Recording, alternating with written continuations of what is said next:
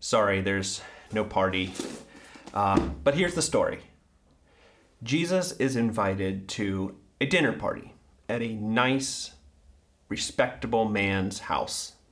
And a woman comes in, a slut. And she doesn't obey the rules. She wasn't invited, but she makes a beeline for Jesus. And Jesus embraces her. Jesus says, You're welcome here with me.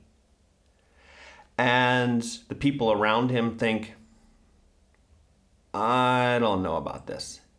But Jesus even commends her and says, What you've done is right and good, and says something very important about you. So here's the thing this idea of crashing a party, which this woman does, that's what Dallas Willard thinks that setting aside proprieties means. That's what we were talking about in the last section this idea that proprieties are no longer mm, necessary. It's the same, Dallas Willard thinks, as what Jesus was talking about in his kind of strange statement that the kingdom of God is uh, subjected to violence and the violent take it by force. It means that people can now crash God's party. And that's okay. Jesus says, it's okay. And God says, that's okay. Now, that is the remarkable change, the radical change that Jesus brought about.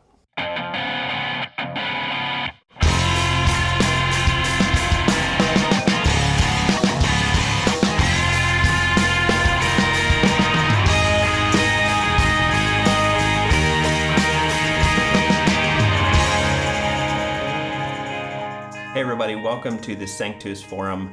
I am Michael Stewart Robb, better known as Mike, and this is the Conspiracy Commentaries.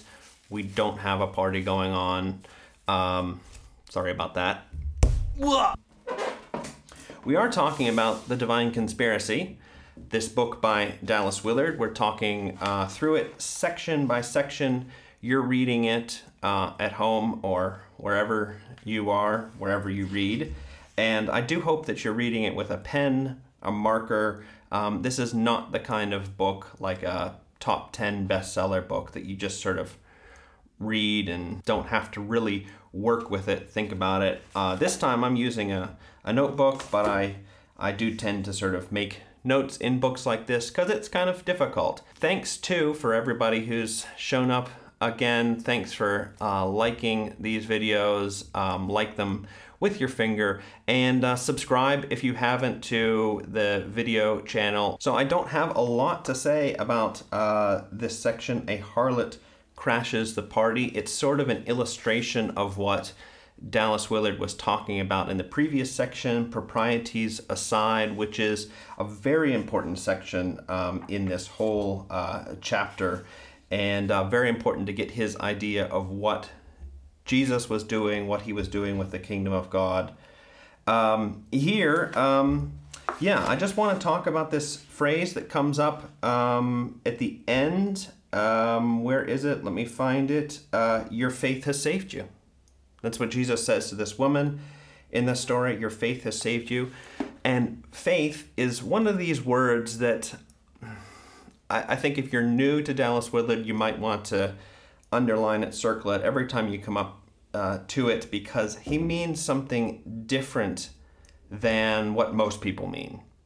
Um, and we're going to talk about that a little bit here. Uh, you'll see here what he says. Um, this is kind of for me the second to last paragraph. He says, The woman saw Jesus and recognized who he was and who dwelt in him.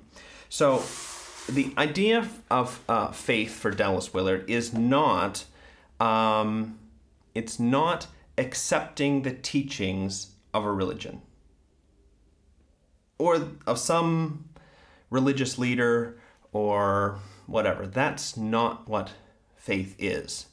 Um, faith for Willard is seeing the invisible action of God. Right? That's faith for Willard. So this woman saw Jesus. So she um, sees that there's something special going on with Jesus and that God is with him. She says she recognized who he was and who dwelt in him. So that's the invisible action of God. Now remember, action of God is how uh, Dallas Willard is going to explain the kingdom of God, the rule of God. That's God acting, that's the action of God. So what she's seeing is, um, in other words, the kingdom of God. All right? So that's the first part of faith. Second part of faith is acting upon it. Faith always sort of comes with action. Not that you have to be doing it, but you're ready to act upon it. And um, that's what this this woman does. And this is where um, Dallas Willard and Jesus uh, recognize the faith that this woman has because she, because of what she sees in Jesus, she's ready to just crash into a party where she really doesn't belong, where she wasn't invited, in order to get access to Jesus. And that's that action is an expression of her faith, an expression of what she actually saw and knew Jesus to be. That's that's faith. So, why has uh, her faith saved her? Well, Dallas Willard, and I don't know that he says it here, but in other words, faith uh, her faith puts her in touch with reality. In, in this case, with the invisible reality of God, with the action of God, and, and it puts her in contact with Jesus and, and with God. And from there, then other things can happen. Let me know what you think about Dallas Willard's understanding of faith. Um, let me know if you've actually seen that in other things that he's written or spoken. Um, uh, you can talk about that in the comments or send an email to info at Sanctus Institute. Let me get this right info at sanctus.institute. And uh, otherwise, if you have questions about this book, um, perhaps you've read it already or are reading ahead, um, you can send those also to that email address and uh, head over to our website, sanctus.institute, and sign up for our almost monthly newsletter. But hey, thanks for showing up, and uh, I will see you next time.